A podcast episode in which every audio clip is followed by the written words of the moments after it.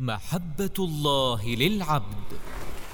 إذا أحبك الله سددك وجعل لك نورا ينير طريقك. يقول الله عز وجل في الحديث القدسي من عادى لي وليا فقد آذنته بالحرب. وما تقرب إلي عبدي بشيء أحب إلي مما افترضته عليه. وما يزال عبدي يتقرب إلي بالنوافل حتى أحبه. فإذا أحببته كنت سمعه الذي يسمع به وبصره الذي يبصر به ويده التي يبطش بها ورجله التي يمشي بها.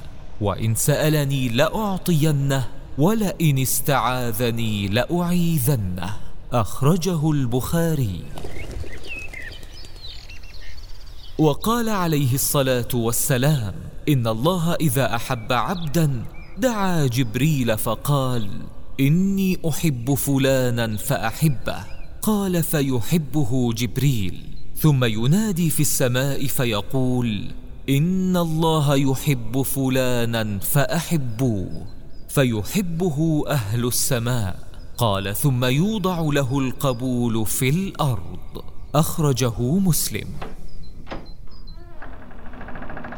ولمحبة الله أسباب منها اتباع هدي النبي صلى الله عليه وسلم والذل للمؤمنين والعزة على الكافرين والإكثار من النوافل وحب الخير للناس والصبر على الابتلاء. فضائل الأعمال. فضائل الأعمال.